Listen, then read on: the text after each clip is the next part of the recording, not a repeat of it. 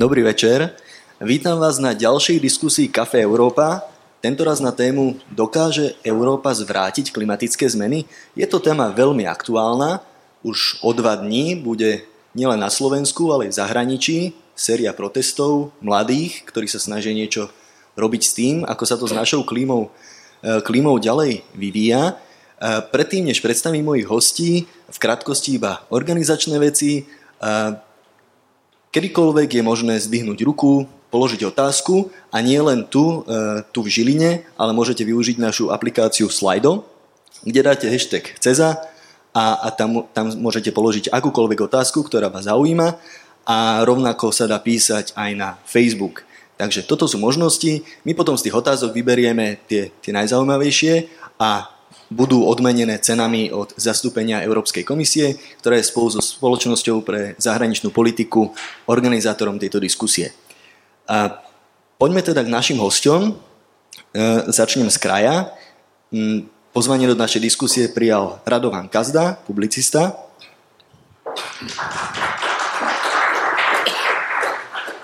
Pani Sonia Liová, ktorá je hydrologička zo Slovenského hydrometeorologického ústavu. A Pavol Salaj z Euraktivu. Ja rovno nadviažem na to, čo som hovoril v úvode.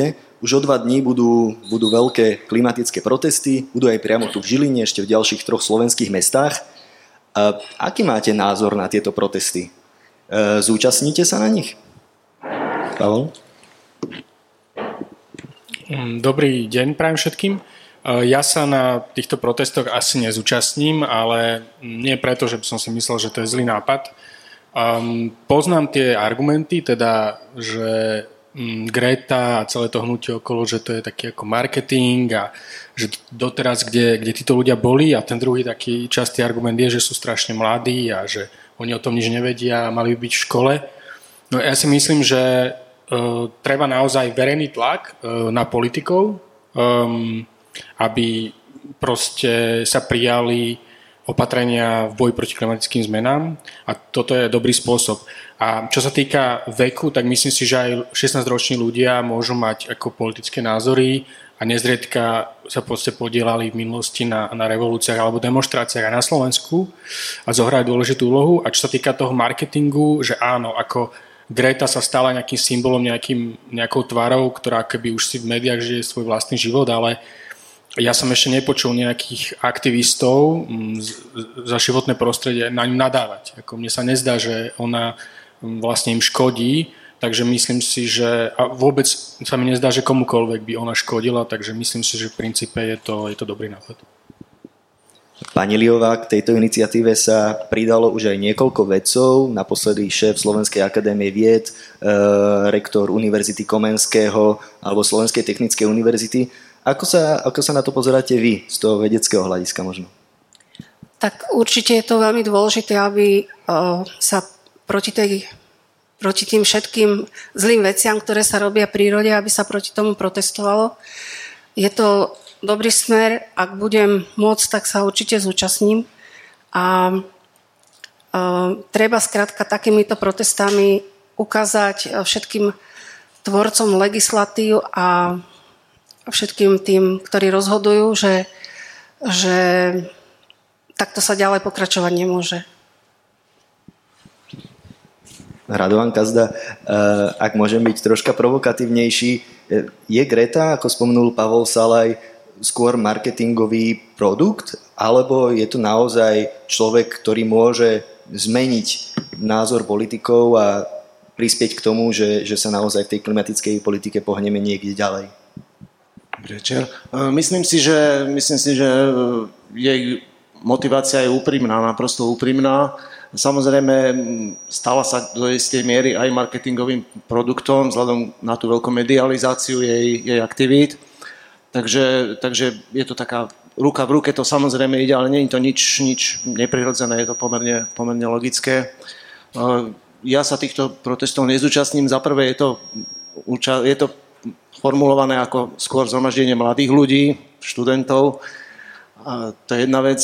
Druhá vec, poviem tá, ktorá mi na tom trochu prekáža, a to je tá, že že nemajú nejakú predstavu veľmi o tom, že, že čo by sa malo robiť. Konec koncov aj dnes to je v médiách vyšiel ten prejav Grety, kde povedala, že vlastne žiadne politiky nie sú, ani nie sú nejaké predstavy veľmi veľké o tom, že čo by sa malo robiť.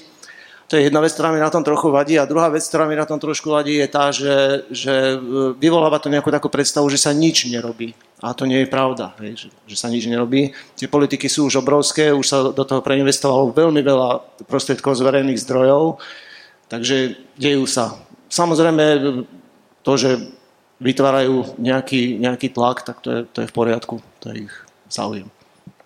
Dalo by sa teda povedať, Pavol Salaj, že môžeme vnímať to, to aktuálne, ten dôraz na snahu zabrániť klimatickým zmenám ako nejaký klimatický alarmizmus?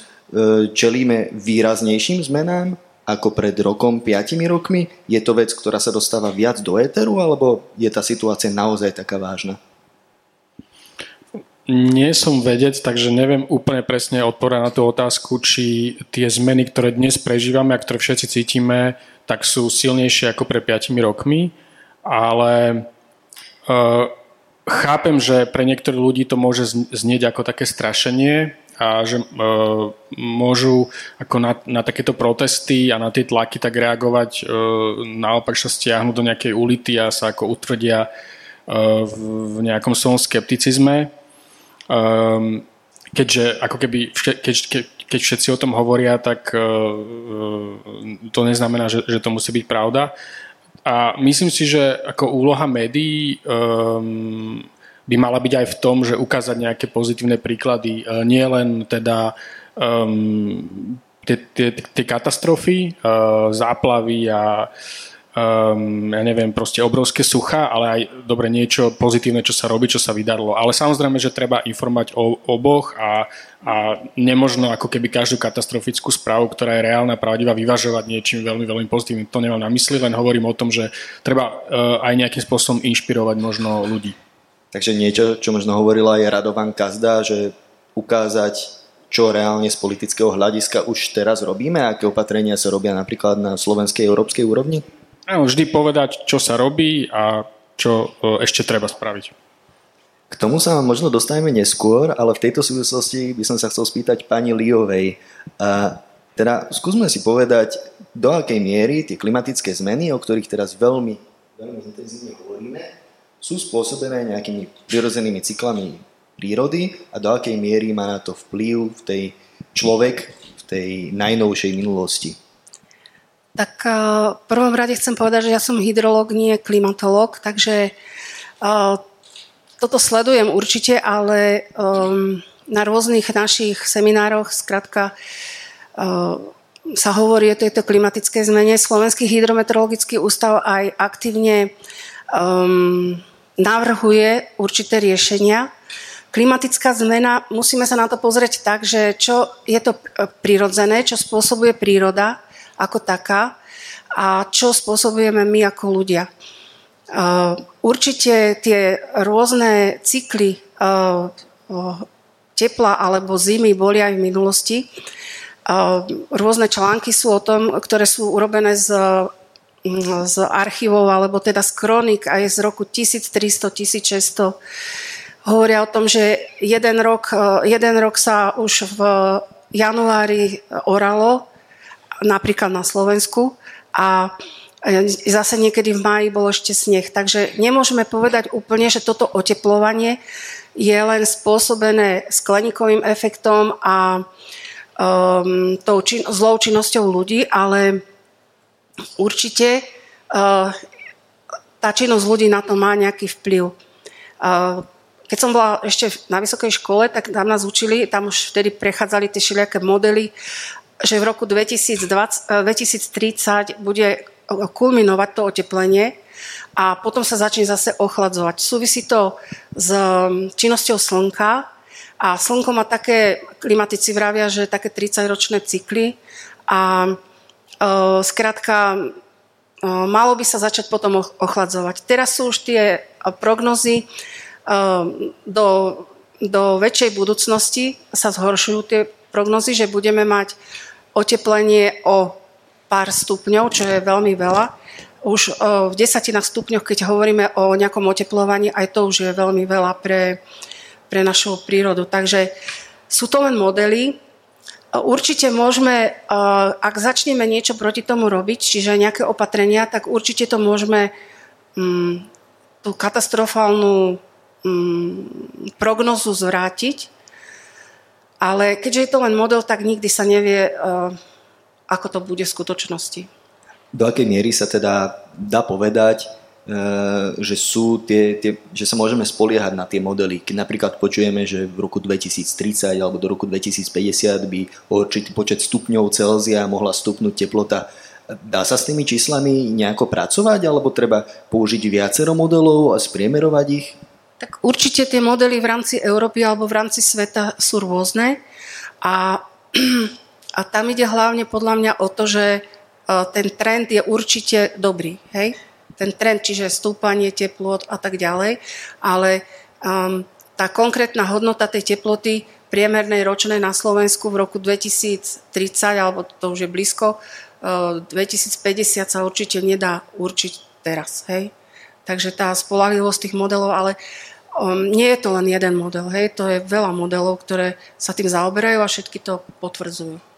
No a samozrejme, čo hovorím, že ak do toho zasiahneme, zase sa to bude musieť prekalibrovať, lebo celé Slovensko zasadíme samé stromy alebo celú Európu a budú to musieť kalibrovať na novo. Radovan Kazda, je to teda podľa, z vášho pohľadu skôr o klimatickom alarmizme, alebo naozaj tie, tie modely by nás mali viesť k tomu, že začneme reálne konať v čo najskoršej dobe?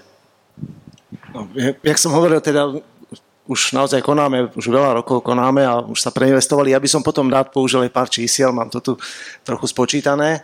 Takže, takže mm, ja si myslím, že ten stroj je rozbehnutý, e, tie opatrenia sa robia a, a súhlasím aj s tým, čo, čo pani Liová hovorila, že, že je tam aj istý stupeň ešte nejasnosti e, ďalšieho, predikcie ďalšieho vývoja Nedá sa to takto v dlhých časových trendoch e, veľmi presne predpovedať. A takisto súhlasím s tým, že zohráva v tom aj veľkú úlohu e, spôsob, akým hospodárime s krajinou, lebo naozaj nastali veľké zmeny v, v, v pokrývke krajiny, nazvime to takto. Na Slovensku ani veľmi nie, ale keď to zoberieme z celosvetového trendu, tak áno. A treba povedať, že naozaj veľmi silným skleníkovým plynom, oveľa silnejším ako CO2 je práve vodná para a to práve ovplyvňuje celý ten cyklus, pretože, pretože keď uh, sa odlesní napríklad pôda, tak, uh, tak uh, slnečná energia ne, sa nemá kde spotrebovať. Ona sa spotrebovala práve na výpar z toho lesa a teraz vlastne dopadá priamo na, na suchú pôdu, nazvieme to tak a kumuluje sa naozaj veľmi, veľmi, veľmi veľa energie v krajine. Ja by som len chcel upresniť, že aby tu nevznikli nejaké možno pochybnosti o tom podiele človeka, že tá správa IPCC, teda na ktorej je dosť veľký vedecký konsenzus, ona hovorí, že oteplovanie atmosféry, alebo teda klímy, je spôsobené najmä človekom. Hej. Ja chápem, že sú nejaké prírodné procesy, ktoré E, spôsobujú nejaké cykly e, výkyvy, dlhodobé výkyvy teplot, e, ale čo sa týka globálneho oteplovania, tak podľa vedcov je to najmä spôsobené človekom. Na tom sa tu asi zhodneme všetci, preto som sa aj pýtal na tú, na tú nedávnu budúcnosť, že tam ozaj je, pokiaľ viem, vedecký konsenzus na tom, že že tie nárasty teploty sú vyššie, ako by možno boli aj podľa tých prírodzených, prírodných cyklov. Ja len pripomeniem, že ak niekto má chuť položiť akúkoľvek otázku, kedykoľvek je priestor, ak niekto aj práve teraz, nech sa páči, ale môžeme sa samozrejme dostať k otázkam neskôr. A je tam otázka, je tam ruka,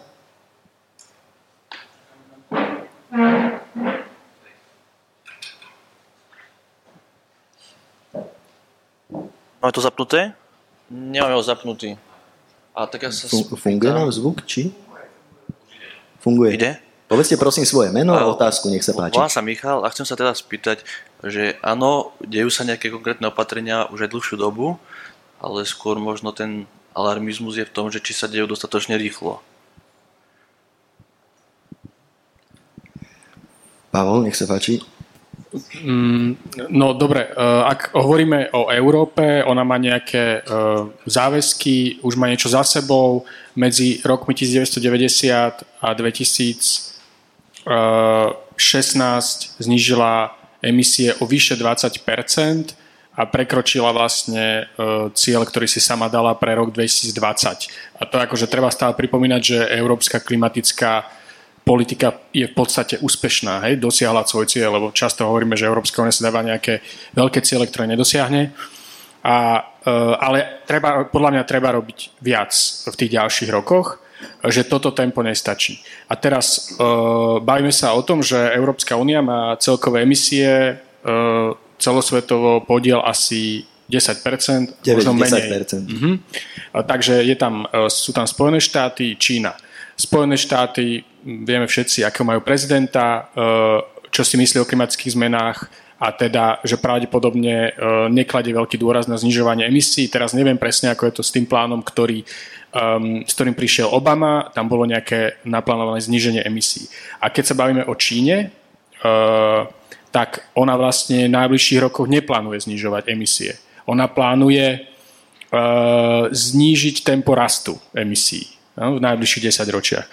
Takže samozrejme aj toto je problém, ale tu sa opäť dostávame do takých aj historických diskusí, že tie emisie, ktoré sú už akumulované v atmosfére, uh, sú teda uh, z ľudskej činnosti, tak najmä sú dôsledkom uh, teda priemyselných aktivít v Európe a v Severnej Amerike. Hej? Takže to je vždy ten argument Číny, ale, ale dnes myslím si, že už nestačí takto argumentovať. A teda musí, musí robiť viac aj Čína a potom samozrejme India a Rusko. To sú na, najväčší znečistovateľe.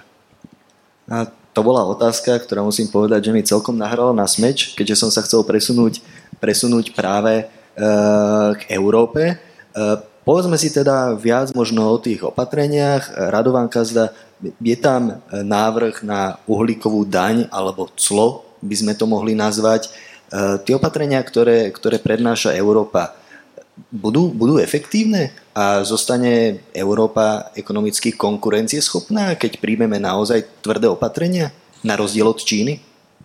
No ak sa pustí do toho Európa sama, tak samozrejme nebude konkurencieschopná, pretože každé, každé zdanenie, každá regulácia, ktorá vznikne, každé vnútenie nejakej ekonomickej aktivity poškodzuje ekonomicky tú oblasť, tú krajinu a v tomto prípade Európsku úniu, takže nebude môcť konkurovať svojou produkciou nejakých tovarov eh, v porovnaní treba s Amerikou alebo s, práve s krajinami ako je Čína, Čína a Rusko. Takže, eh, takže treba samozrejme skalkulovať s týmto, akákoľvek ďalšia aktivita spôsobuje ďalšiu, ďalšie zvyšovanie výdavkov a a nekonkurencieschopnosť. Samozrejme to otvára otázku, že či, či by existovala nejaká, či existuje možnosť vôbec nejakej globálnej dohody, že by sa všetky krajiny sveta zhodli na nejakom spoločnom postupe, spoločnej, e, spoločnom zdaňovaní nejakých produktov alebo služieb alebo čokoľvek iného. E, tak e, videli sme to, že, že naozaj toto nie je možné, toto sa nedá, takže to si treba asi, ja si myslím, že treba sa veľmi rýchlo zbaviť tejto myšlienky, že sme schopní dosiahnuť nejakú globálnu dohodu. Konec koncov Parížská dohoda, ktorá bola veľmi, veľmi intenzívne medializovaná. V skutočnosti je to, je to dokument, ktorý je nezáväzný, nedá sa nejakým spôsobom vymáhať, ehm, nenavrhuje nejaké, žiadne nejaké konkrétne opatrenia, čo majú krajiny robiť, s výnimkou teda, že majú sledovať nejaký cieľ zníženia zníženia, zvyšovania teplot, keď to tak nazveme, Uh, tak, uh, tak, a nakoniec sa k nej ani nepripojili, ne, nepripojili všetci. Takže nejaké to volanie po nejakej globálnej dohode, mm, myslím si, že toho by sme sa mali veľmi rýchlo zbaviť a skôr teda snažiť sa robiť niečo v rámci tých svojich spoločenstiev. Pavol sa chce reagovať, ja len doplním k tomu, že napríklad to uhlíkové, uhlíkové clo, o ktorom sa rozprávame, malo práve fungovať takým štýlom, že výrobky, ktoré sú vyprodukované s vysokou uhlíkovou stopou, by boli zaťažené nejakým clom a že to by teda nútilo aj tie štáty mimo Európskej únie, aby vyrábali čistejším spôsobom. Možno ma doplní Pavel Salaj. Dobre, ja by som sa vyjadril k viacerým bodom. Eh, Parížská dohoda, tak áno, nie je akože vynutiteľná na celosvetovej úrovni, lebo OSN nemôže niekde poslať armádu alebo policiu a povedať tomu štátu, že tak vy teraz budete dodržiavať to, čo ste povedali v New Yorku alebo v Paríži. Um, ale akože je to zatiaľ najlepšia dohoda o znižovaní emisí celosvetová, ako máme. A je dôležité povedať, že e, sa zaviazali k zniženiu emisí aj rozvojové krajiny. E, a teda e, vrátane Číny, ktorá v niektorých prípadoch sa tam ešte radí. A je to akože najlepší spôsob, ako vieme to nejako sledovať. Tam na tých rôznych COP, na tých konferenciách strán, sa rokuje o tom, e, o tej metodike napríklad, že ako sa tie emisie merajú, um, ako sa to bude kontrolovať a toto vôbec nie je na svete zjednotené. Takže toto môže aj v budúcnosti slúžiť povedzme aj ako nejaký benchmark, ako nejaká referencia, že táto krajina dodržiava Parížskú dohodu, takže vieme, vieme to nejako skontrolovať, či, či svoje sluby dodržiava a vieme podľa toho sa zariadiť. A teraz sa dostávam k tej obchodnej politike alebo k uhlíkovému clu. Um, Uh, myslím, že, že ste to dobre vysvetlili, čo to je. A tam ide o to, že dnes na tej európskej úrovni sa hovorí o uhlíkovom cle ako o nejakej prirážke na produkty pre krajiny, ktoré uh, sa nezaviazali k parížskej dohode. Hej? Takže už je to presne tá referencia. A teraz k tým reguláciám a k tomu, že či to má zmysel, keď to bude robiť iba Európa. Často sa hovorí, že Európa je vlastne politický trpaslík a ekonomický obor. Hej? A e, treba si uvedomiť, že e, Európa je druhý najväčší svetový exportér e, po Číne a druhý najväčší svetový importér, teda dovozca po, po Spojených štátoch. Akože obrovská, najväčšia ekonomika v podstate na svete, e, ktorá akože je medzi dvoma najväčšími obchodníkmi na svete v týchto dvoch e, smeroch. A teraz akože toto nič neznamená? Keď Európa zavedie uhlíkové clo, a či už to bude z ohľadu na Parížskú dohodu alebo aj nejaké iné štandardy, ktoré sú možno ambicioznejšie, tak to nič neznamená. E, to predsa znamená, že, že tie krajiny, e, ktoré ako keby mm, nebudú tie štandardy dodržiavať, tak budú mať akože problém obchodovať. A teraz sa dostávame k tomu, samozrejme ten protiargument je, že že dobre, ale my tiež strašne veľa dovážame, hej, však sme druhý na svete a tie, potrebujeme tie rôzne komponenty a suroviny, aby sme, aby sme ďalej vyvážali, ale e, ide predsa o to, že um, uh, tie, uh, to, to uhlíkové clo uh, už uh, žiadajú vlastne aj uh, niektoré veľké firmy. Uh, ja som si pre túto diskusiu prečítal článok um, vlastne um, jedného, jednej veľkej ocierarskej firmy uh, z roku 2017, ktorá volá po uhlíkovom cle. A, Prečo? A chce to preto, lebo čeli konkurencii z Číny, kde sú samozrejme environmentálne štandardy nižšie a jednoducho chce sa brániť týmto spôsobom voči konkurencii. Ona nehovorí, že znižme reguláciu v Európskej únii, e, takto všeobecne. Ona hovorí, zaveďme uhlíkové clo. Uh, takže to nie je ako že nejaká téma nejakých lavičiarov alebo aktivistov, to je normálne téma pre biznis. Najväčšia asociácia obchodná v Európe, Business Europe, o tom diskutuje. Nehovorím, že je za, ale o tom diskutuje už. Ešte sa dostaneme podrobnejšie k týmto obchodným veciam, ale teraz by ma zaujímal názor pani Liovej. Uh, európske opatrenia, čo spravia s klímou na globálnej úrovni? Zmeníme naozaj klímu, keď my Európa budeme lídrom v týchto opatreniach?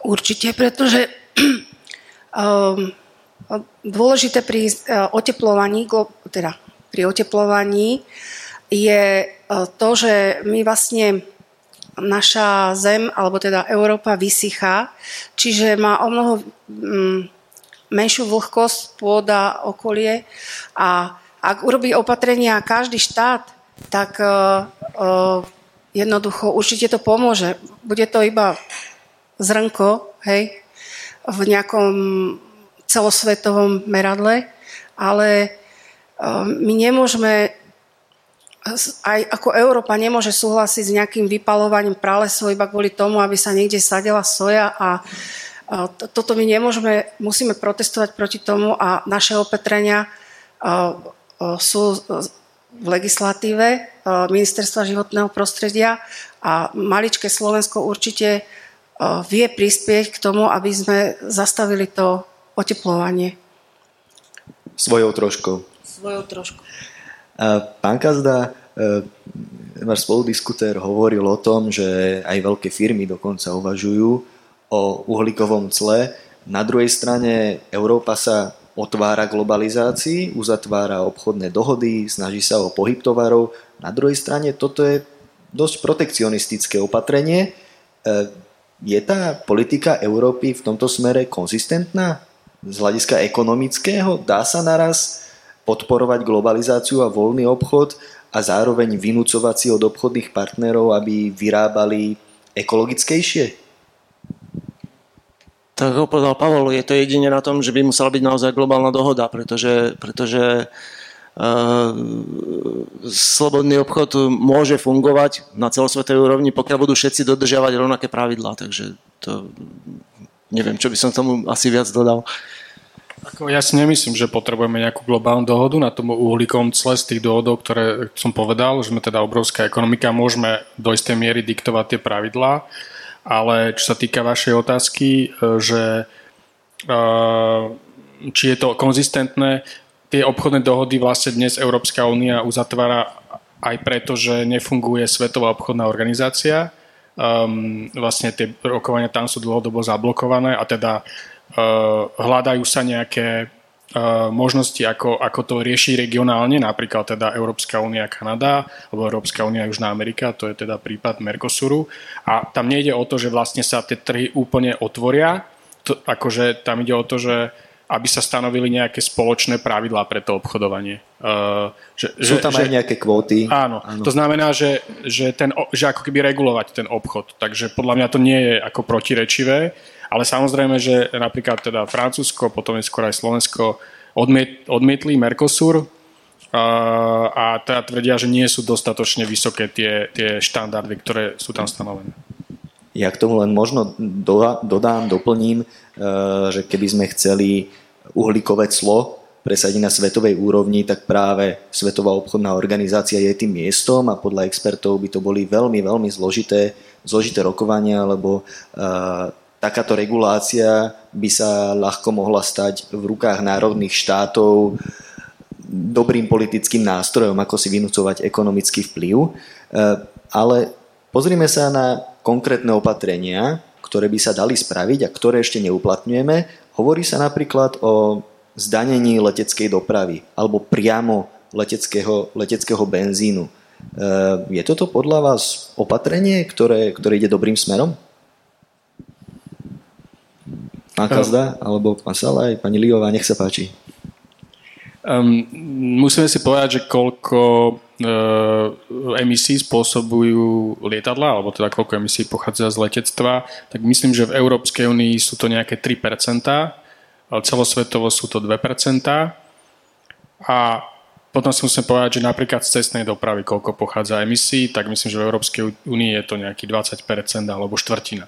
Takže ak teraz aj všetci prestaneme lietať, tak urobíme menej, ako keby sme všetci prestali uh, jazdiť akože cestnou dopravou so spalovacími motormi. Um, podľa mňa trošku tá diskusia o lietaní je taká, um, by som povedal, je tam veľa takých zveličení, um, a, ale je fakt, že nie je zdanený, uh, zdanené letecké palivo, a hoci teda letectvo v Európe je súčasťou toho systému obchodovania s emisiami, kde sa platí za, za emisie, tak e, letectvo dostáva ako bezplatné povolenky na vypuštenie emisí. A tie majú hodnotu 750 miliónov eur. E, neviem povedať, že čo to spôsobí, keď sa zrušia tie povolenky, ako o tom teraz uvažuje nová Európska komisia, keď sa zrušia tie výnimky, pardon, ale asi vieme povedať, že čo to spôsobí s cenami, ale vieme asi povedať, že tieto peniaze potom vieme investovať do čistejších dopravných prostriedkov, napríklad do železníc, aby sme sa my vedeli dostať napríklad z Bratislavy do Bruselu, bez toho sme museli 5 krát prestupovať. Ja možno len do, doplním, pán Gazda, tá letecká doprava je najintenzívnejšia vo východnej Ázii a medzi Áziou a Austráliou. Zmenilo by teda niečo, keby sme zdanili lety v rámci Európy, lebo očividne tých svetových partnerov asi k tomu nedonútime? No tak 750 miliónov, pokiaľ by to stálo len, tak to je, to je smeť. To skoro nebude mať vôbec žiadny efekt, pretože proste je to naozaj veľmi malý peniaz. Ja to skoro nemám z toho hľadiska, že, že áno, keď dojde k zaťaženiu zase leteckej dopravy, tak to bude mať nejaké spotrebiteľské správanie. Takže vieme, že pravdepodobne dojde k nejakému poklesu, možno dojde k nejakému poklesu leteckej dopravy a, na základ, a, a alternatívne správanie spotrebiteľa bude nejaké iné. A ja som v tomto veľmi skeptický, že, že my nevieme, nevieme naozaj odhadnúť, aké bude alternatívne správanie toho spotrebiteľa a či nebude, či nebude neekologickejšie, tak by som to jednoducho nazval. Hej? A toto, toto dnes nevieme ako celkom odhadnúť. Jasné, že keď porovnávame, že letecká doprava spotrebované a v porovnaní, ja neviem, so železničnou dopravou, tak vychádza mm, uhlíkovo, povedzme, uhlíkovo vychádza tak, ale, ale letecká doprava je rýchlejšia, e, znamená, že ľudia sa dopra- budú dopravovať e, pomalšie, spomalí to mm, ekonomiku, spomalí to proste spotrebiteľské správanie bude iné a, a spomalí sa celková ekonomika. Takže to... Využijem teraz aj naše slajdo. Je tam otázka ako šita na mieru pani Liovej. Má umelé zavlažovanie vodou z riek a teda dlhšie zadržiavanie vody na pevnine nejaký výrazný efekt na klímu? Určite má, pretože, pretože spôsobí nižšiu teplotu povrchu Zeme, ale teda aj okolia. Takže e, to zavlažovanie je veľmi dôležité e, udržať tú vodu v, v prostredí e, formou rôznych teda nejakých jazierok alebo aj zavlažovania tej pôdy. A v neposlednom rade teda lepšie sa, keď je zavlažovaná pôda počas sucha, tak sa lepšie vyvíja koreňový systém, rastlinný systém, ktorý potom vie lepšie zase zachytiť, ak prší. Takže vlastne tá, um, tá voda v tej krajine je veľmi dôležitá, aby sa, aby sa zadržiavala. Ja dávam opäť e, ponuku aj do publika, vidím tam viacero rúk. Prosím, mikrofón. Tamto pán, áno. Ten byl asi první já a potom za ním je, je Vladimír je moje jméno a já bych měl takový dotaz, jestli byste mohli kvantifikovat faktory podle velikosti, které způsobují tady tyto negativní jevy. Teprve jste se zmiňovali, že letecká doprava 3%, eh, automobilová doprava kolem 20% a kde těch ostatních 75%. Tak je tam aj lodná doprava, je tam aj polnohospodárstvo. Určite, určite lodná doprava, ale ja tiež presne čísla neviem. Máte na mysli dopravu či všetko? Ja som niekde slyšel, že tyto negatívne jsem někde slyšel, že tyto negativní jevy jsou z, z, z, pouze asi z 25% způsobovány dopravou a hlavním faktorem je zemědělství. Jo? Že, že se v podstatě pěstuje příliš eh, mnoho eh, zkrátka eh, povilí a, a, a potravin, ale ne pro lidi, ale pro zvířata, jo, pro zvířata. A těm, že, že ty, toto zemědělství, že je řádově třikrát nebo čtyřikrát způsobuje negativní jevy víc než ta doprava. A jinak ještě co se týká té tý letecké dopravy, tak jsem slyšel, že když někdo jezdí, eh, bude celý rok eh, nebude jezdit autem a jednou poletí letadlem, tak eh, vlastně veškerý efekt z toho neježdění autem s tím pádem zlikviduje. Tak může se, i k tomu se můžete vyjádřit. Ja by som sa možno veľmi krátko vyjadril iba k tomu zloženiu emisí, že na Slovensku teda áno, doprava asi štvrtina, potom energetika asi štvrtina, to, to je hlavne to uhlie, trošku zemný plyn a potom um, budovy a polnohospodárstvo, to je tak tiež okolo nejakých 20% spolu, teda uh, vykurovanie a spotreba v budovách. A ešte nám tam chýba jedna štvrtina a to je priemysel. A, to sú teda hlavne e, cementárne, oceliárne, kde tie emisie vznikajú z výroby, vlastne zo spracovania surovín. A takto približne podobne je to aj, aj v, Európskej únii. My máme na Slovensku relatívne nízke emisie z energetiky, lebo máme veľa jadrovej energie a vedľa, veľa vodnej energie. Ja by som k tomu len možno doplnil, keď bol spomínaný ten betón a cementárne, tam je potrebná veľmi vysoká teplota, minia sa na to obrovské množstvo energie a v tomto je jasný svetový líder Čína. V Číne sa vyrába najviac betónu, aj sa najviac, najviac stavia a je to veľmi energeticky náročné. Možno, možno ak chcete doplniť. Ani veľmi nie, no, ale otvára to ďalšiu otázku, samozrejme, že ten priemysel, e, respektíve produkcia v Číne je veľmi exportná, to znamená, že oni vytvárajú tú uhlíkovú stopu aj za nás, hej, lebo sa tie produkty exportujú, takže ale to je ďalšie. A možno k tej živočišnej výrobe teda vieme potvrdiť alebo vyvrátiť ten, ten údaj, že je, je zodpovedná až za polovicu emisí, keby sme teda dali dokopy tie emisie metánu E, zo živočíšnej výroby sporu s plodinami, ktoré sa používajú na vykrmovanie? Je to pomerne technická otázka. Ja, ja akože na tie všetky správy o emisiách, čo som videl na Slovensku a v Európskej únii, tak nehovoria až o polovici. A to sa mi zdá príliš veľa, e, že asi menej ako štvrtina, ale možno to treba preveriť ešte. Ja by som predpokladal, že asi skôr nie. Pred týždňom sme mali Café Európu, kde sme sa rozprávali špeciálne aj o polnohospodárskej výrobe a Slovensko teda nie je z hľadiska napríklad produkcie hovedzieho mesa sebestačné, takže na Slovensku si myslím, že určite nie, tam sme sa bavili aj o konkrétnych číslach.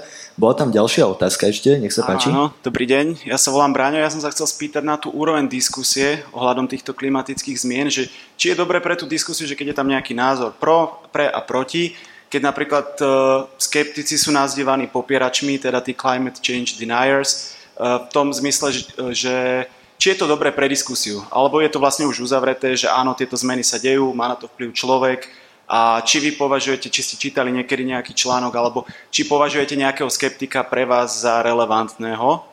A možno v zmysle, že áno, že, že tento človek vlastne má nejaký správny názor, že áno, toto je nezmysel, a potom by som sa spýtal, či existujú nejaké opatrenia, o ktorých ste počuli, o ktorých aj vy si myslíte, že toto už je trošku moc nejaké zákazy alebo prípadne niečo také. To by bola prvá otázka. A druhá otázka veľmi rýchlo. Niekde som čítal, že v týchto rozvojových krajinách, ako je Čína, India, že keď stúpne životná úroveň na životný štandard na určitú úroveň, tak vtedy tí ľudia sami od seba začnú riešiť tieto otázky, že ako náhle mám vyriešené tie základné potreby, aha, tak už aj riešim jasné, e, ekológia a tieto záležitosti, vlastne klíma. Že či je to pravda, alebo čo si o tomto myslíte. Ďakujem pekne. Pani Liová, možno k tým, k tým klimaskeptikom. Môže byť, môže byť klimaskeptik aj človek, ktorý uznáva, že ľudstvo sa výrazným spôsobom podiela na klimatických zmenách a predsa je voči, voči možno tým najväčším klimatickým bojovníkom vyhranený? Mm, neviem k tomuto nejako adekvátne odpovedať, ale uh, jednoducho, čo to je ten klimatický uh, skeptik? Čo to je? To mám zase ja otázku.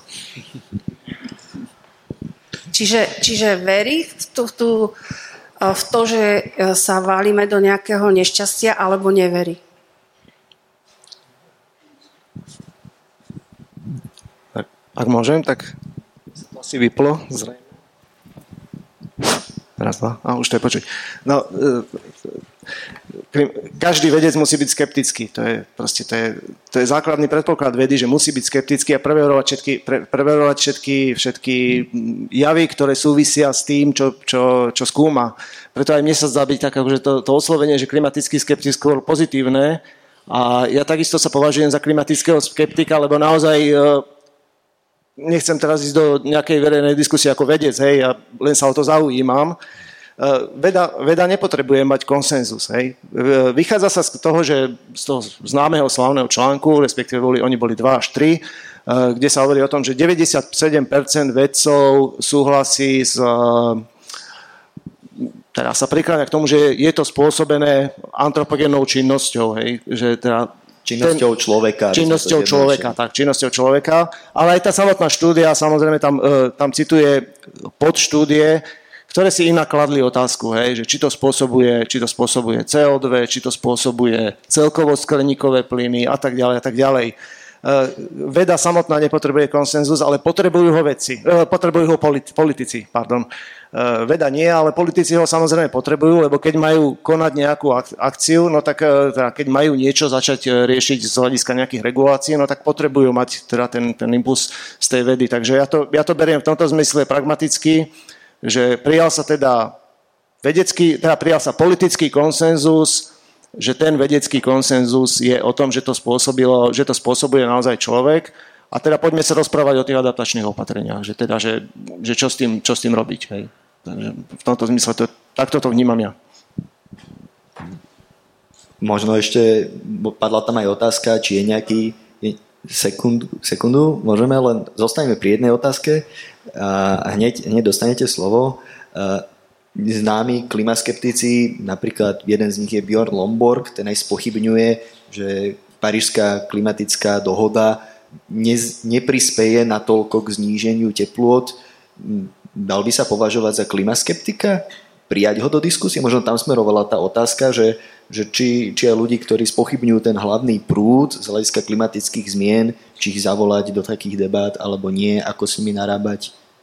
Hm, ako ja som zastanca toho názoru, že vždy ich treba pozývať do diskusie, aj keď podľa nás alebo podľa iných ľudí majú nebezpečné názory alebo e, naozaj s nimi nesúhlasíme, vždy ich treba pozvať do diskusie a keď s tým naozaj nesúhlasíme a vieme to dokázať, tak sme to mali dokázať tými argumentmi v diskusii. Um, ako... Takže tak. Ešte e, len sekundu, lebo bola tam aj druhá podotázka. E, Čína, India keď sa rozvi- ekonomicky rozvinú, začnú sa viac venovať aj životnému prostrediu, v ktorom žijú? Napríklad v Číne, pokiaľ viem, e, každý rok pribudnú 100 tisíce ľudí do strednej triedy, tá sa pomerne výrazne transformuje. Aký vývoj očakávate v tejto oblasti? Určite áno, určite áno. Čím je krajina bohatšia, tak e, prechádza tou fázou, kedy v prvých fázach sa zhoršuje životné prostredie. Bolo to popísané v ekonomickej literatúre ako nejaká kuznecová krivka. Čiže v tých prvých fázach vývoja tej, tej, tej spoločnosti dochádza teda k tomu akože zhoršeniu životného prostredia, ale tým, ako zbohatne potom, ako začínajú bohatnúť tí ľudia a dostávajú sa viac do tej strednej triedy, aj oni sami začínajú mať dopyt po kvalitnejšom životnom prostredí, začínajú byť e, vyberavejší a, a začínajú mať aj, aj e, vyššie nároky aj na vládu, aby teda chránila životné prostredie, lebo nakoniec aj chcú ísť potom už po práci napríklad do prírody, aj keď to tak veľmi zjednodušíme. To znamená, že, že môžeme očakávať určite tento vývoj a vlastne on, on sa dá vlastne aj jednoducho zdokumentovať aj v prípade, ja neviem, ja sa dozvenujem odpadovému hospodárstvu, tak, e, tak e, samozrejme bohatšie krajiny ekologickejšie nakladajú s odpadmi, chudobnejšie, menej ekologickejšie. A čím sa stávajú bohatšími, tak tým smerujú viacej k, k nejakým tým uh, drahším technológiám, ako recyklácia a tak ďalej. Ja by som povedal, že odpovede aj áno, aj nie. V tej Číne sa to už deje. Hej.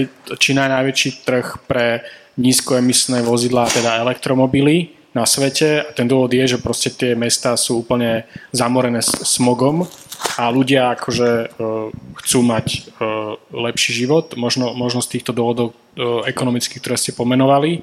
A tam akože deti majú v školách čističe vzduchu, hej. To je akože hro, hrozná predstava a ľudia chodia ako na bicykli popri diálniciach do práce um, uh, hodinu a proste dýcha, dýchajú ten obrovský smog, takže chcú niečo iné a tá komunistická strana, aby, aby zostala pri moci, tak musí sa svojím spôsobom adaptovať na tie požiadavky obyvateľov.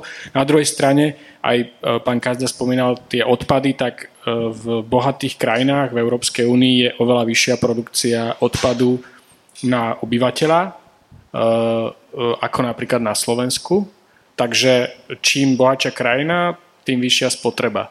A um, možno, že uh, tieto krajiny, ktoré dnes ešte sú chudobnejšie, tak môžu si zobrať nejaké lekcie z tej trajektórie tých bohatých krajín, aby sa nestalo to isté.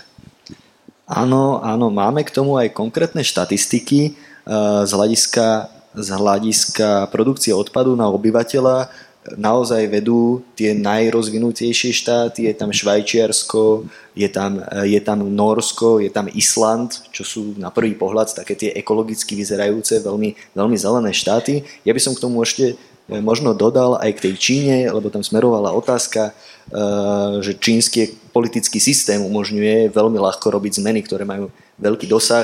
Napríklad v jednom meste takto distribuovali elektromopedy namiesto mopedov so spalovacím motorom, lebo naozaj už tá úroveň znečistenia bola nepriateľná. Na druhej strane v Číne sa veľmi intenzívne budujú uholné elektrárne. Takže asi, asi sa nedá poskytnúť nejaká jednoznačná odpoveď. E, rád by som teraz dal slovo pánovi vpredu, ktorý sa hlásil.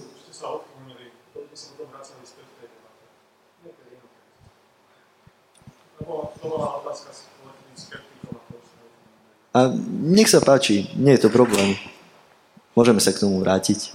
Dobre, takže ja sa volám Tibor a chcem sa spýtať na to, že čo si myslíte o tom, že vlastne tí skeptici sú sponzorovaní alebo nejakým spôsobom pod vplyvom nejakých lobbystov a tí lobbysti to sú vlastne predstavitelia veľkých, dajme tomu, spoločnosti, či už z oblasti ropného priemyslu alebo toho uvoľného, ktoré v podstate tým, že sa toto ide riešiť, tak strácajú, uh, strácajú svoju existenciu, svoje príjmy a viac menej tým pádom vytvárajú cieľavedomo a zámerne ten skeptistický pohľad.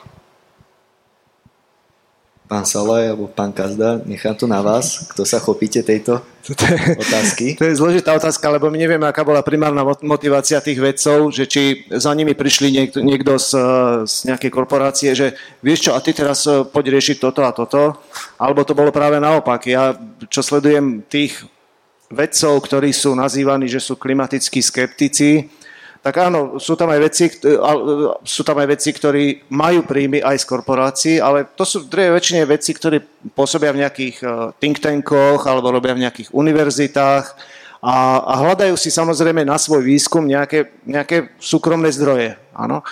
Takže, takže je celkom logické, že sa spojili povedzme, že s nejakým Exxon Mobil alebo s kým. Le, takže mne to nepripadá nejako vôbec nejako zvláštne, lebo, lebo dôležité je, že čo hovoria, ako argumentujú a, a proste či, či argumentujú správne, lebo týmto istým spôsobom by sme to mohli otočiť potom opačne, že všetci veci, ktoré robia v štátnych inštitúciách, sú tiež platení, pretože vláda chce, aby boli klimatické, teda aby, boli, aby boli nejaké opatrenia, vláda chce míňať nejaké prostriedky a tak logicky, že je rada, keď e, rozdáva nejaké financie na nejaké štúdie na, výskum, na výskumných ústavoch, že urobte nám nejakú adaptačnú štúdiu, urobte nám niečo iné. Takže to by sme zase mohli tak otočiť, že, že aj oni sú platení, lebo všetci veci sú platení. Nech sa Ja len krátko, že súhlasím v podstate s pánom Kazdom. Nemôžeme zmiesť zo nejaké argumenty len preto, že um, uh, toho vedca alebo ten jeho think tank financuje nejaká ropná firma. Ako um, vždy si treba áno pozrieť, že či je uvedené, kto financuje, uh, potom si treba pozrieť, kto, kto to financuje a potom si pozrieť tie argumenty a to je podľa mňa najdôležitejšie a, na to, a podľa toho si urobiť názor. Možno dôraz na transparentnosť presne ako je to financované. Ale hovorili sme už o svete, o, o veľkej globálnej klimatickej zmene, hovorili sme o Európe, presuňme sa na Slovensko e, a zdá najdôležitejším faktorom pri klíme a pri počasí celkovo je voda. Slovensko má to šťastie, že je veľmi bohaté na, na povrchové aj podzemné vody. A ako sme na tom, pani Liová? Budeme mať vody dostatok aj o 5-10 rokov? Budeme mať e, z čoho pestovať plodiny? Nevyskyne nám Slovensko? Tak e, Slovenský hydrometeorologický ústav e, monitoruje približne na 405 vodomerných staniciach povrchových vod a na možno trikrát viacej podzemné vody, sondy a pramene. Máme pozorovania v podstate od konca 19. storočia, Čiže už máme aj storočné rady pozorovania, kde vieme veľmi dobre zhodnotiť e, zmeny režimu. E, žiaľ, tie storočné rady teda sú na väčších riekach, ako je Dunaj. A tam vlastne nedochádza k žiadnej zmene mm, odtokového režimu. Je to veľmi vyrovnaný tok. Ehm, mm, ja konkrétne pracujem v povodí váhu, takže e, by som mohla viacej povedať o tomto povodí.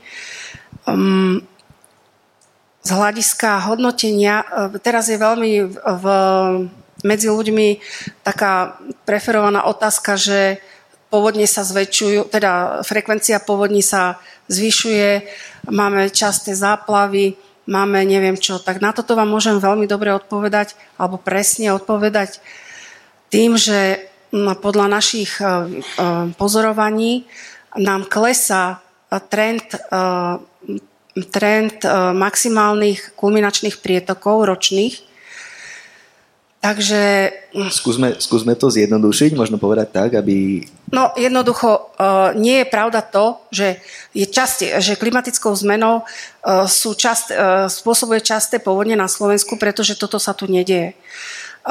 Deje sa tu to, že je veľká informovanosť, čiže keď vytopí nejakú dedinu, tak okamžite to vie celé Slovensko, ale vôbec nevie, že tam tiekla nejaká 10-ročná voda, ktorá mm, bola, e, čiže tá najväčšia škoda bola spôsobená samými ľuďmi, ktorí si stavajú e, mosty tak, že tady neprejde ani 5-ročná voda, mosty, mostiky, ktorí um, vyhadzujú svoje odpady nad dedinu a tým pádom, keď príde väčšia voda, tak spláchne tie, tie nánosy a ide to všetko do kory riek, čiže um, kapacity tokov sa zmenšujú a tá voda, ktorá kedysi odtekla v pohode nejakým korytom, teraz nemá kade tiec, takže sa vyleje.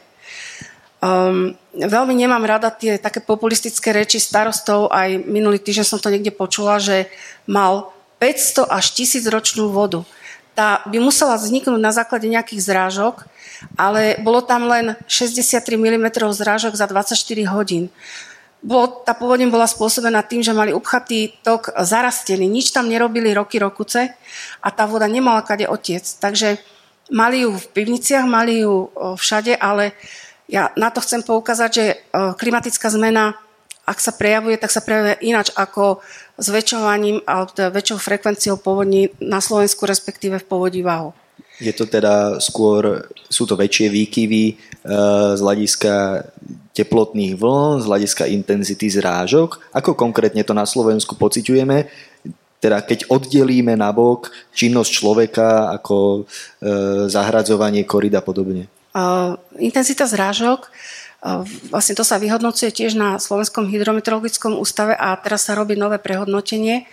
Nie som klimatolog, ale potom, keď sa to dorobí, tak určite sa dozviem viac, ale tam je taký jeden problém, že zrážky tu vždy boli a teraz možno tým, že sa rozpína atmosféra, že je teplejšia, čiže teplom sa veci rozpínajú, tak meteorologické javy sa vytvárajú vo väčšom priestore, čiže ona sa tá atmosféra ako keby zvýši, tam, kde vznikajú oblaky alebo búrky. A tie oblaky majú ani nie tak, že väčšiu základňu, čiže nepadnú na väčšiu plochu, ale majú väčšiu výšku a tým pádom majú viacej vody v sebe. Takže ak môže, ak môže padnúť nejaká väčšia zrážka alebo sú väčšie tie výkyvy, tak je to možno spôsobené aj týmto. Tie búrky a všetko tu bolo, vždy tu bolo a my to, my to hodnotíme teda v tých klimatických údajoch a eh, zaznamenávame úhrny aj eh, intenzity, ale nie je to o mnoho vyššie intenzity alebo, alebo vyššie úhrny zrážok, ako boli v minulosti. Mierne zrážky stúpajú, čiže mohli by ste si myslieť, že čo tu hovorím, že vysycháme, keď mierne zrážky stúpajú, ale zase sa zvyšuje tá teplota a to spôsobuje väčší výpar, takže nejde tá voda do podzemia, ale ide, alebo do tokov, ale ide e, do atmosféry. E, ešte som chcela niečo povedať, ja už si nepamätám. E, ešte sa vrátime aj ku konkrétnym opatreniam uh-huh. a aj čo sa dá robiť, ale možno by som sa spýtal pána Kazdu, pána Salaja, do akej miery možno cítime klimatické zmeny už teraz na, na polnohospodárstve. Hovorí sa napríklad veľa o tom, že Slovensko bývalo zemiakovou veľmocou a teraz zemiaky dovážame.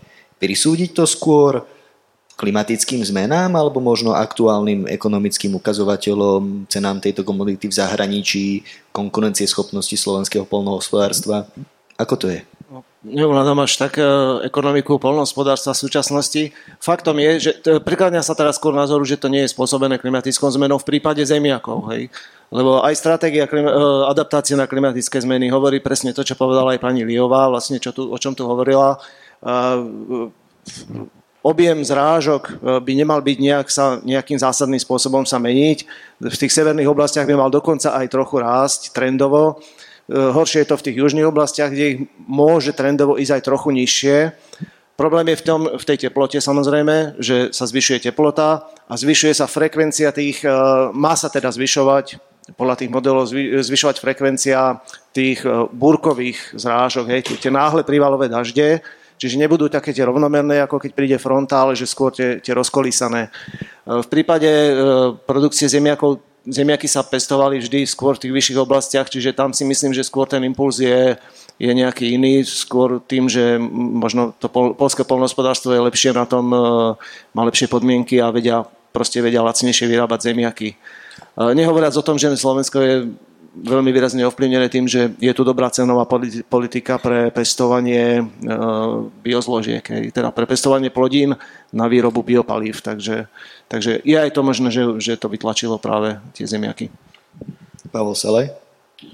Ani ja nemám taký veľký prehľad e, v polnohospodárstve, ale môžem tu citovať e, správu o adaptácii na klimatické zmeny, ktorú schválila vláda pred pár rokmi je relatívne nová a tam sa hovorí o tom, že e, od, toho, od tej polovice alebo od konca 19. storočia na Slovensku stúpli alebo stúpli priemerné teploty asi o 1,7 stupňa, e, pričom e, celosvetovo vieme, že to je asi 1,4 alebo 1,5, ehm, čo už mimochodom robí ten cieľ parížskej dohody, ten ambicioznejší vlastne uh, už nedosiahnutelný, lebo už teraz akože sa tá teplota zvýšila, zvýši sa ešte viac do roku 2100.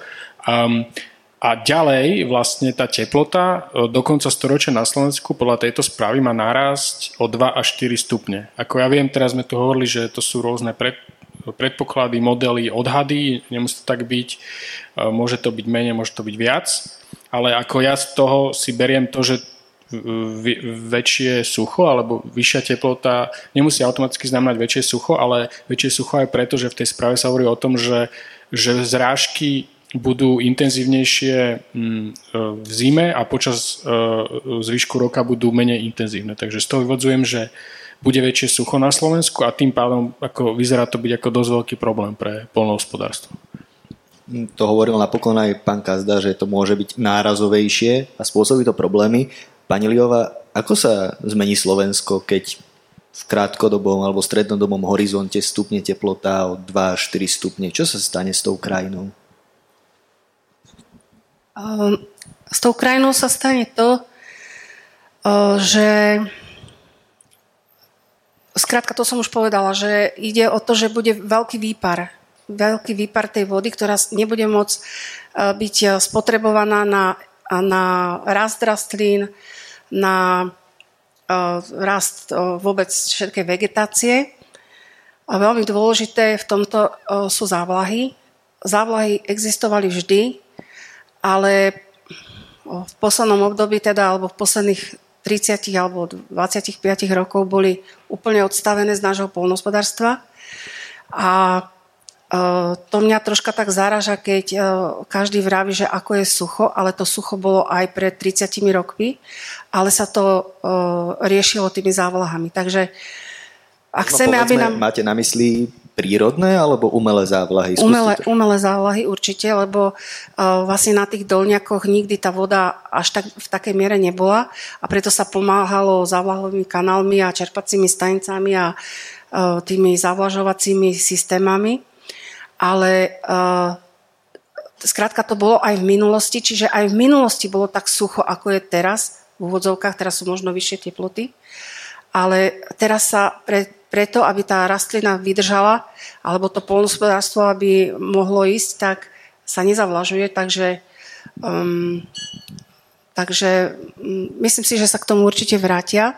Aj v politike, čo my riešime um, na SHMu, tak máme pre ministerstvo životného prostredia skrátka jedným z tých opatrení na zmiernenie dôsledkov klimatickej zmeny sú navrátenie teda iné polnohospodárstvo, zmena polnohospodárstva a hlavne navrátenie tých závlah.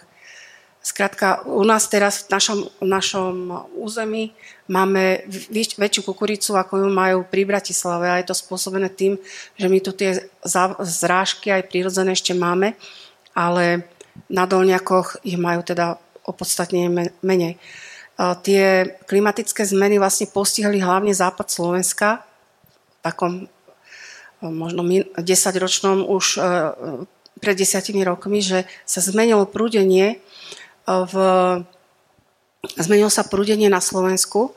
Napríklad e, tak, že už nemáme prúdenie od západu, ale máme prúdenie od juhovýchod, juhozápadu až juhu až juhovýchodu, čiže také stredomorské, tam sa to vytvára, tá tlaková níž.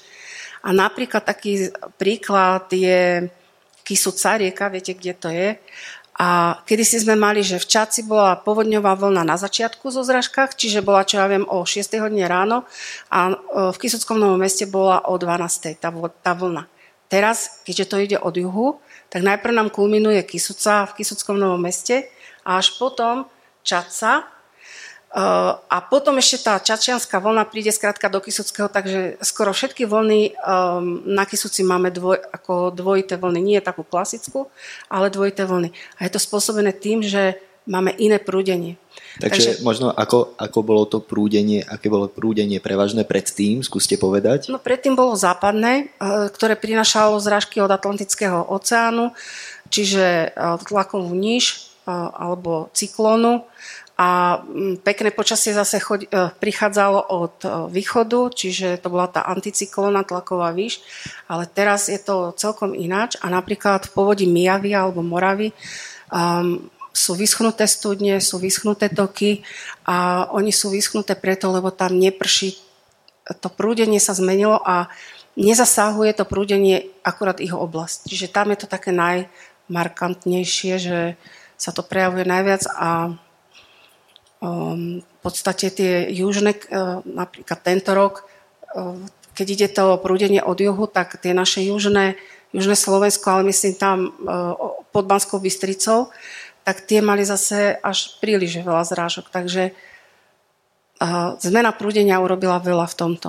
Takže je tam badať určitý trend. Áno. Radovan Kazda chcel reagovať a ja potom si dáme krátko zareagovať, lebo vlastne dostávame sa trošku aj k tým adaptačným opatreniam, ako sú napríklad závlahy. Hej. Uh, oni začiatkom 90. rokov viac menej do veľkej miery zanikali. Z toho, bolo to z dvoch dôvodov. Jednak ani nebol veľký dopyt uh, z hľadiska pre, teda od polnospodárov a druhá vec bola, že boli, neboli tam vysporiadané vlastnícke vzťahy. To znamená, že tie veľké systémy vybudované, odvodňovacie a zavlažovacie, tak e, vlastne e, nemali, nemali priameho vlastníka toho farmára a nastali tam proste séria rôznych komplikovaných vecí. E, jasné, že, jasné, že to zavlažovanie týmito zavlahami pomôže adaptovať sa na tieto zmeny, ale nemyslím si dokonca ani, že by bolo potrebné nejak, nejak to potlačať nejakou štátnou dotáciou, o ktorej sa teraz hovorí, že, že bude vypísaný aj program na zavlažovanie, pretože mm, žijeme v Európskej únii mm, v celom, v celom európskom priestore a tie krajiny, čo sú južnejšie od nás, budú mať ešte väčší problém. To znamená, že takisto oni budú musieť ísť do tých závlah a my budeme na tom ešte stále relatívne pomerne s tou vlahou dobre. Takže určite tá, tá adaptácia by nemala byť nejaký zásadný problém. O roztrieštenosti pozemkov na Slovensku sme hovorili napokon aj minulý týždeň na diskusii Café Európa. Je to veľký problém nielen z hľadiska závlah, ale aj z hľadiska farmárčenia. A skúsme si dať konkrétnu otázku, ktorá súvisí s našou aktuálnou témou. Budeme musieť prispôsobiť krajinu, ale je možné zvrátiť oteplovanie bez toho, aby sme zásadne obmedzili svoj životný komfort, teda bude sa musieť zmeniť aj každý z nás a chceme niečo spraviť s klimatickou zmenou? Pavel Salej. No buď zmeníme naše správanie, alebo budeme veľmi, veľmi bohatí a dokážeme si to zaplatiť, ale tiež si myslím, že bohatí ľudia, aj tí najbohatší dokážu uniknúť klimatickým zmenám, ale vidíme to napríklad na cenách energií. aj v budúcom roku sa očakáva, že stupne cena elektriny. Jedným z tých dôvodov je, že máme teda ten systém obchodovania s emisiami a ten nefungoval e, dosť veľa rokov a v posledných rokoch sa urobila taká jeho reforma legislatívna na európskej úrovni a teraz vidíme, ako stúpajú tie ceny tých povoleniek. Pred, neviem, 5 rokmi, možno, možno trochu viac, stála jedna tona emisí na tom trhu 7 eur a teraz stojí 25. E, Hej, a toto sú teda e, ceny, ktoré musia e, platiť elektrárne, uholné, Mm, a ďalšie fabriky, cementárne, oceliárne za to, že vypúšťajú emisie a oni to potom premietajú do svojich produktov, teda či už je to elektrina v domácnostiach alebo povedzme nejaké výrobky z ocele. A teda to je to, že budeme musieť proste zaplatiť viac. Ale tu ešte by som podotkol, že priemysel na Slovensku profituje dosť z z rôznych výnimiek z tohto systému obchodovania až teraz vlastne začína reálne platiť. Aj to je jeden inak z dôvodov, prečo US Steel má, má problémy aktuálne. Nech sa páči. Určite, zase som sa vypol. Určite budeme musieť platiť viac, ale chcem zdôrazniť aj to, že už aj teraz platíme viac, len si to nejakým spôsobom veľmi neuvedomujeme. A to sú práve, to, je práve, to sú práve tie výdavky, ktoré už aj teraz idú a pokiaľ budeme chcieť eh, ďalej do, ešte sprísňovať, tak eh, samozrejme, že bude to stať viac. Chcel by som len veľmi krátko povedať, že eh, málo kto má si predstavu, že, že, že čo sa vlastne robí a koľko sa do toho investuje, lebo my to nevidíme priamo, že by nám to vybrali z výplaty priamo, ale to sú, to sú prostriedky vybrané z daňových, proste z daní, sú to prostriedky vnútené napríklad v platbe elektriny, ktorá už je teraz, a je ich, je ich veľmi veľa. Áno. Eh, jeden z tých najmenších. Ja som si urobil taký veľmi rýchly, krátky prehľad, čo som uvažoval, že zhruba koľko asi platíme. Hm, sú tam len orientačné čísla, že v posledných rokoch sa robila podpora elektromobility. Tam išlo 3,36 milióna eur z verejných prostriedkov. Ale to je úplne akože tá najmenšia suma. Potom sú tam eh, systém obchodovania s kvotami skleníkových plynov. Eh, zo, práve z tých, z tých dražieb vznikajú príjmy pre environmentálny fond, a tie sú teraz momentálne tam už e, momentálne na bežnom účte environmentálneho fondu 429 miliónov eur, ktoré sú vybrané práve v, v záujme teda znižovania produkcie skleníkových plynov. A tie majú byť e, zo 60% použité na, práve na budovanie nejakých technológií, znižovania e, CO2 a tak ďalej. Čiže už tam hovoríme o ďalších 200 miliónov, 300 miliónov, ktoré sa tam minú na toto. Hej? A to je, to je len ďalší. Hej? Potom tu máme operačný program e, Kvalita životného prostredia. Ten má na 7 rokov rozpočet 3,1 miliardy eur.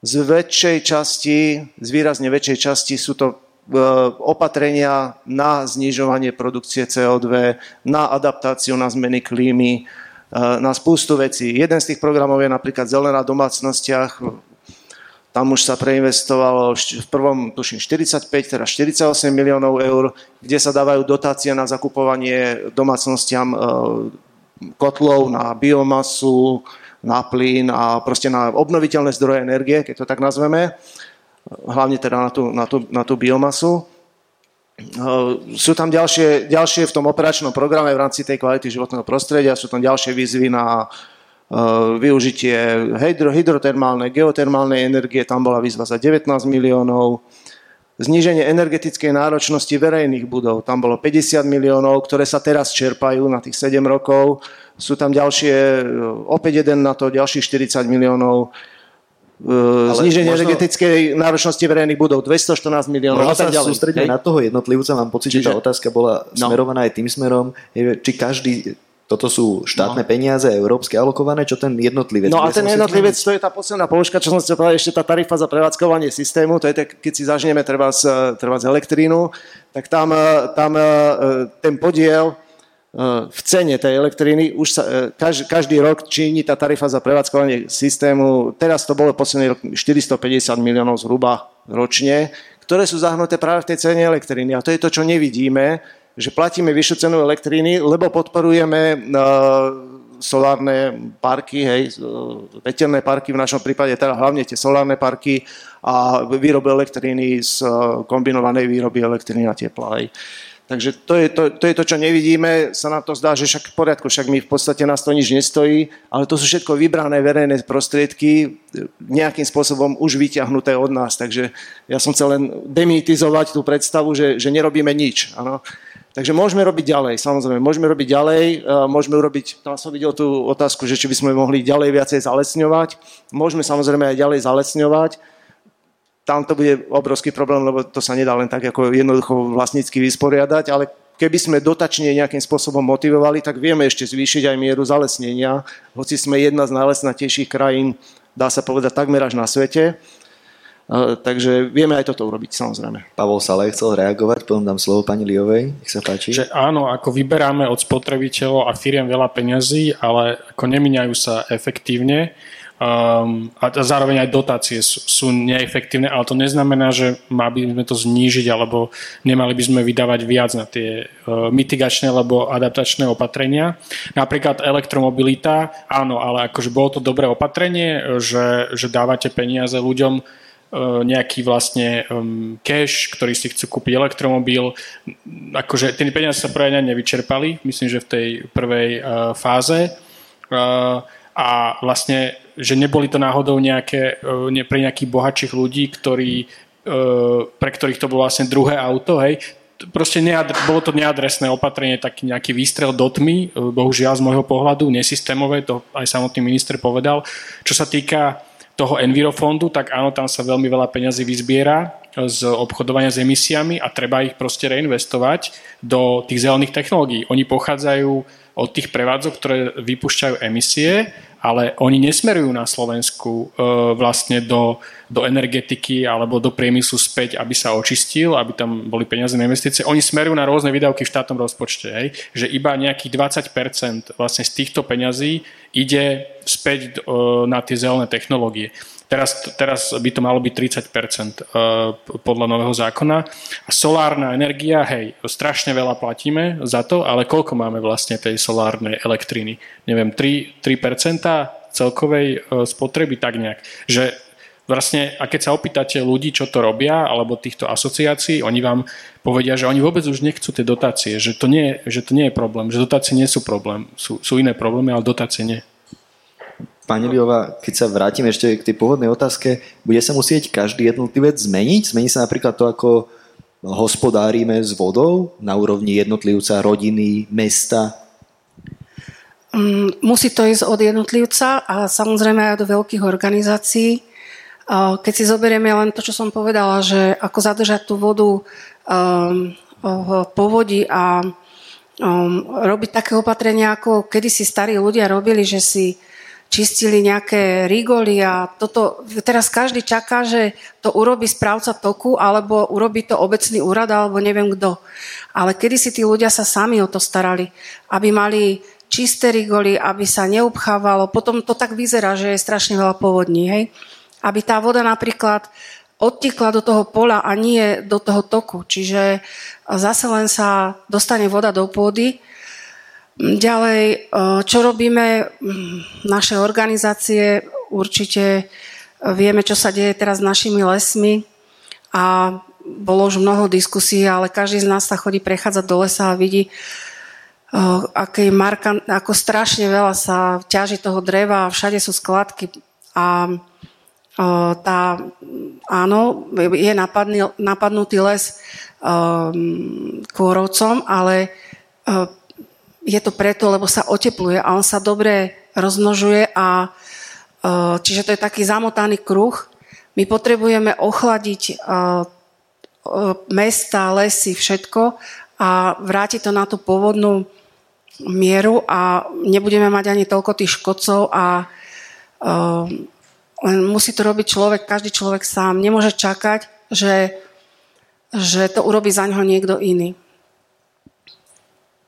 Máme ešte viacero otázok na slajde, ale ja by som dal priestor aj z publika. Ľudia, ktorí prišli sem, nech sa páči.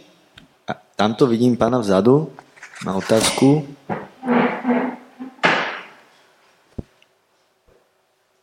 Ďakujem. Marek Puchta.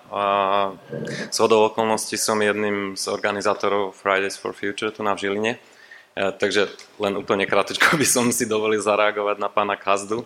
Um, Fridays for Future možno, že nie je vnímané tak, že, nemá, že má nejaké jasné ciele, ale v podstate to nie je vôbec pravda. Minimálne jeden top cieľ stále Greta aj um, vlastne všetky organizá- suborganizácie opakujú a to je zníženie uh, vypušťania CO2 a proste dekarbonizačná krivka do roku či už 2050 v podstate sa orientuje na, e, podľa toho IPCC reportu na Slovensku je požiadavka napríklad kompletnej dekarbonizácie do roku 2040.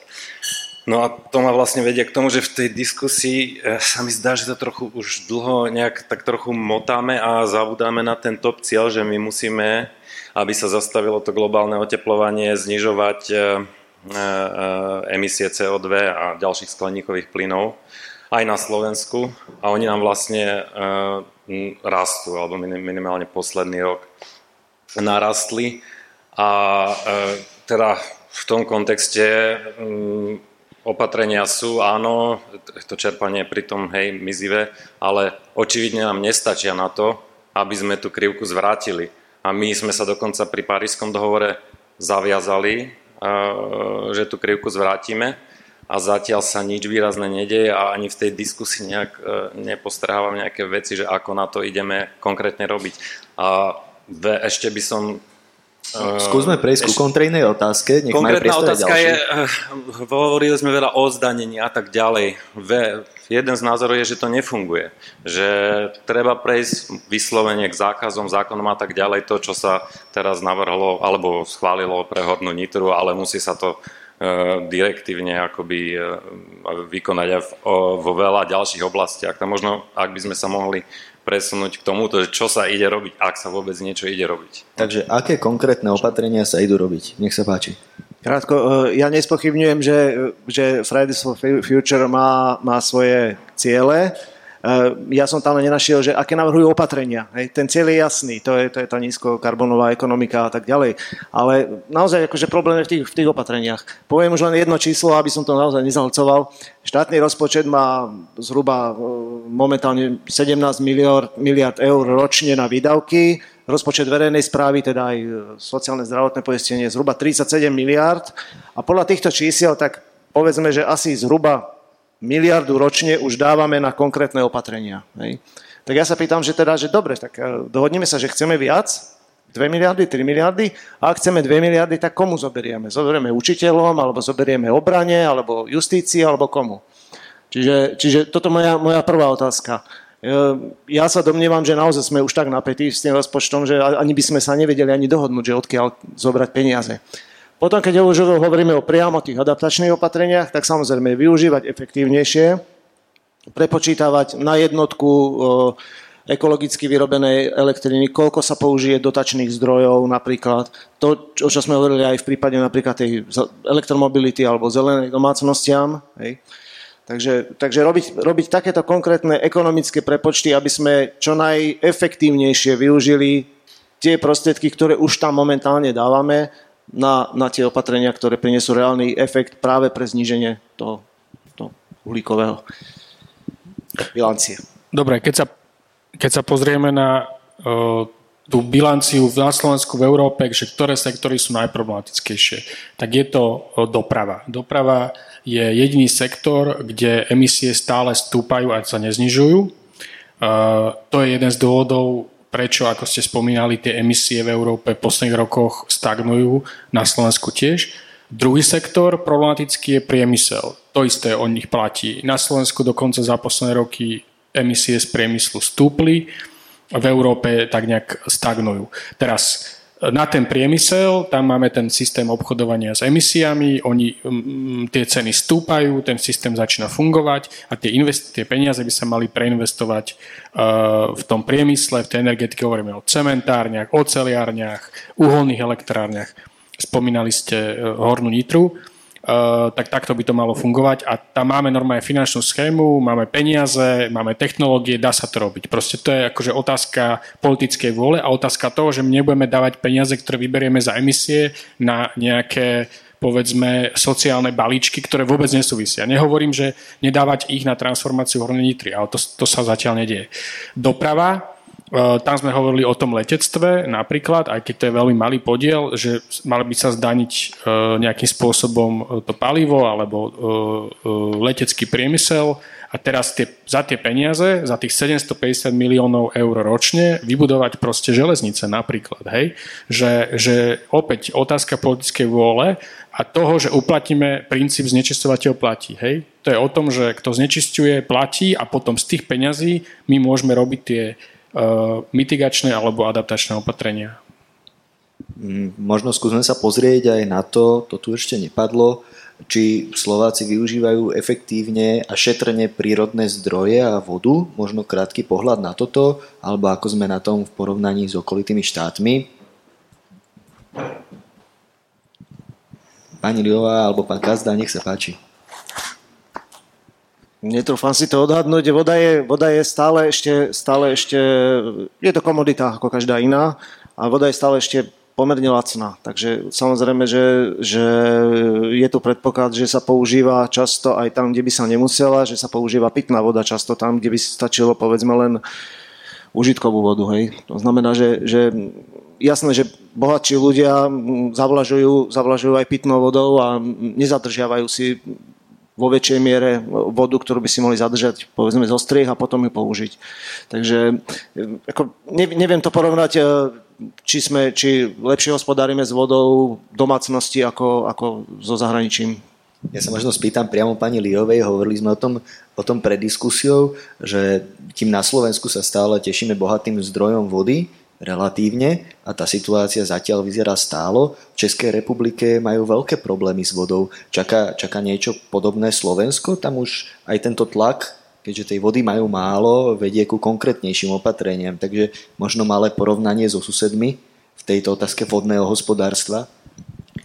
Tak e, Česká republika má hlavne v tých mimohorských oblastí väčšie problémy s vodou ako my. Sú tam Um, Skrátka rozšíril sa monitoring podzemných vôd, povrchových vôd a stále tej vody úbuda, ale to súvisí s tým, že sa tam zmenil ten smer prúdenia, ktorý vlastne v úvodzovkách zavlažoval tú zem. Takže um, my máme to šťastie, že ideme, um, skrátka, prisúvajú sa nám zrážky z toho juhu a ešte na tom nie sme tak zle. Um, chcel som reagovať na to, že ako máme um, zabezpečenie vodou, uh, alebo teda, že či nám hrozí nejaký nedostatok vody, tak je dôležité pri týchto klimatických zmenách, aby sa voda udržiavala v krajine, čiže uh, je dôležité aj stavať priehrady alebo teda nádrže vodárenské, tá priehrada, ona prerozdeluje odtok ročný, ten, ktorý je v čase skrátka na jar pri topiacom sa snehu sa niekde akumuluje a potom sa používa v čase nedostatku. Čiže je dôležité aj to, nechcem uraziť nejakého ochranára, nie som žiaden technokrat, ale ak si chceme zachovať, že budeme sebestační vo vode, tak musíme stavať tieto stavby alebo tieto nádrže tam, kde je tej vody dosť a potom ju prerozdeľovať na celé Slovensko.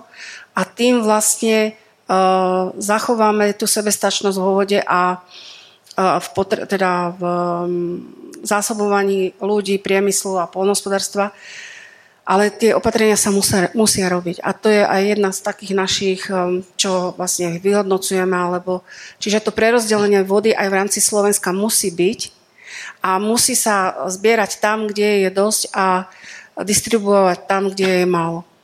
Vy ste spomínali aj predtým, ak to môžem pripomenúť, že toto sa deje, ale na takej čiernej úrovni, že ľudia si odkláňajú toky, e, vyrábajú vlastné jazierka, do akej miery sa to deje? Je to častý a aký to má vplyv na krajinu, keď sa možno vrátime k tomu levelu jednotlivca?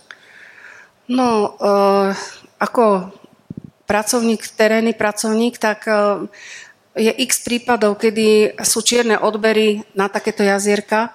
Podľa legislatívy by každý pod odberom mal zachovať v toku tzv. Q355, čo je vlastne nejaký minimálny sanitárny prietok.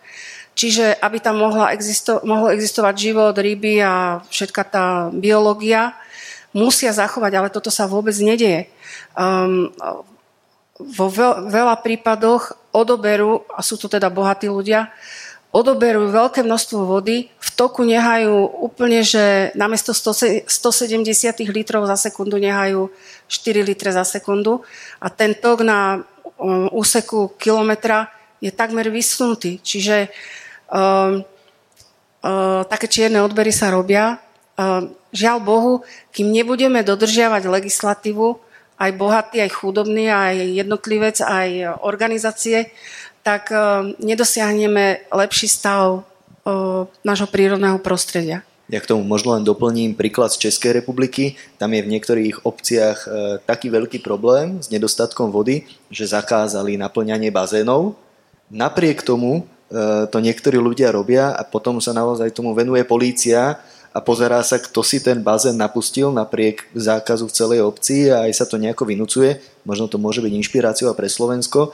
A keď sme pri tom, eh, pri tom osobnom leveli a bola tam otázka, áno, od Miriam, eh, ako veľmi môže zmena stravy a znížená konzumácia živočišných produktov, mesa eh, prispieť k zlepšeniu klimatických zmien. Je toto opatrenie, ktoré má dosah? Pavol Salej. No, ťažká otázka. Um, Dobre, ne, neviem poskytnúť nejakú komplexnú odpoveď, ale môžeme si zobrať príklad soje. Tak soja akože sa veľa konzumuje um, u vegetariánov, alebo teda to je tá, používa sa na, na výrobu potravín, ale um, v podstate väčšina, myslím, že, že v Európe viac ako 90% sa používa na výrobu krmiva pre uh, dobytok. Hej? z ktorého potom máme meso. Takže z tohto pohľadu, e, že áno, asi vegetariánstvo môže pomôcť, pretože vlastne sú to ľudia, ktorí jedia meso, ktorí potrebujú tú, tú soju paradoxne. Mm, ale to asi nie je úplná odpoveď. Radovan Kazda je ekologickejšie prestať jesť hovedzie meso, alebo napríklad také sporné avokádo, o ktorom sa veľa hovorí, koľko na neho treba vody, Eh, z ktorých krajín sa dováža a podobne. Ale jasné, tak to, toto sú známe veci, že, že energeticky náročnejšie je výroba teda mesa v porovnaní so zeleninou. Je, je samozrejme dobré, aby na dobrovoľnej báze sme, sme kupovali domáce produkty a nie tie, ktoré sa musia dovážať z ďaleka. Ale ja by som bol veľmi opatrný v tom, aby sme to zavádzali ako nejakú vnútenú reguláciu. Určite toto, toto už je, už by bol príliš veľký zásah do kvality života, do slobodnej voľby výberu potravín pre, pre človeka. A jasné, že opatrenie dá sa urobiť zo všetkého, ale ja, ja by som už, toto už je miera, do, na ktorú ja by som určite nenaliehal, a respektíve ja by som nebol rád, aby vlády, aby vlády začali zdaňovať, napríklad zdaňovať meso. Pani Liová, chcete reagovať? A budeme sa pomaly chyliť ku koncu, ak sa nemilím, ale určite máme ešte priestor na jednu otázku. Ak by niekto chcel z publika, ak nie, môžeme využiť opäť, opäť slajdo. Klimatická zmena sa najviac dotýka juhu, rovníka a severu. 5, viac ako 5 stupňov pocíte ľudia z týchto krajín. Pomáha im nejako únia? aby sme nemuseli stavať múry. Tá otázka zrejme smeruje tam, e, či, či sa pripravujeme na to, že môže byť ďalšia migračná vlna, hovorí sa o tom veľa, že tie najcitlivejšie regióny, keď sa v nich len o kúsok zvýši teplota, e, vyvolá to rozsiahly posun obyvateľstva. Pavol Salaj asi z európskeho hľadiska najviac bude najschopnejšie povedať? No, ja by som začal v Tichom oceáne, lebo tam sa to reálne deje na tých tichomorských ostrovoch, eh, neviem, Van, Vanuatu a, a, a ďalších, tak uh, reálne tam akože ľudia musia odtiaľ odchádzať, um, lebo tam stúpa hladina vody hladina teda mora. A už niekoľko rokov vlastne napríklad Nový Zéland týmto ľuďom pomáha a aj tým, že im dáva povedzme nejaké povolenia na pobyt, to, o tom už, sa, už, sa, už to roky robí, ten, to Nový Zéland. A čo sa týka Európy, tak Európa je najväčším uh, donorom rozvojovej pomoci na svete.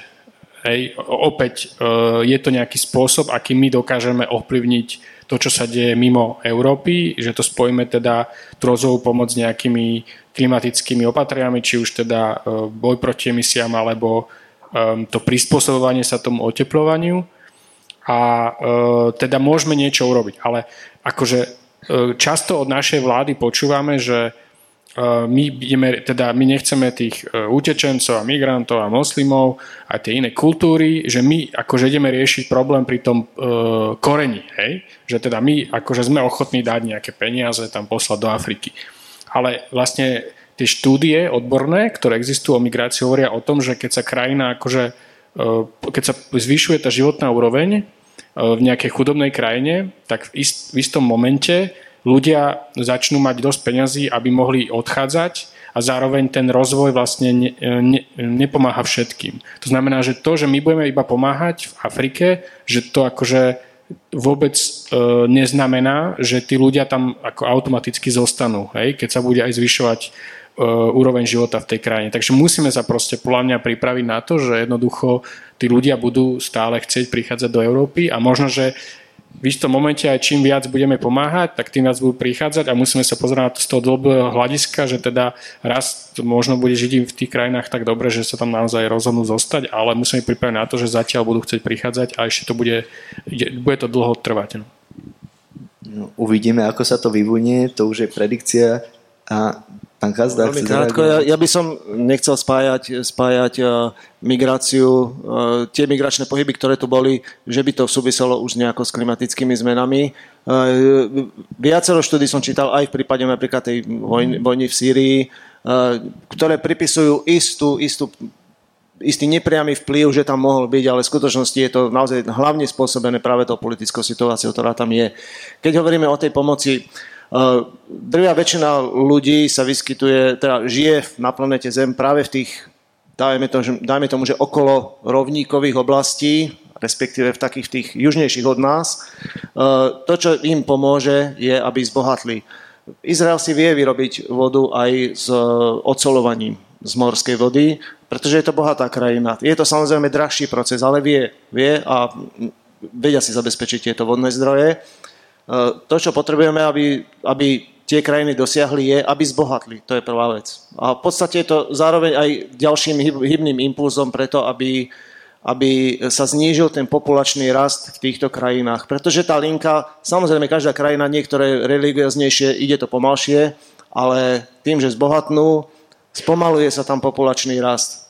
Jeden obrovský problém, ktorý tu je, je naozaj v tom, že ten rast je obrovský za posledné 10 ročia a, a, nepriam, a prisudzuje sa tomu práve ako jeden z hlavných dôvodov, prečo nastala výrazná produkcia CO2, prečo uh, vlastne nastala, nastal tento, tento klimatický efekt.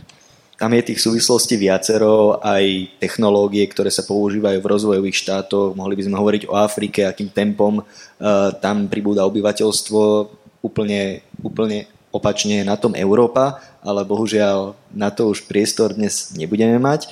Ja by som v tejto fáze rád poďakoval hlavným organizátorom dnešnej diskusie, ktorým sú zastúpenie Európskej komisie a Slovenská spoločnosť pre zahraničnú politiku a nadácia Hansa Zajdla a tiež mediálnym partnerom SME, Rádiu FM a Euraktivu.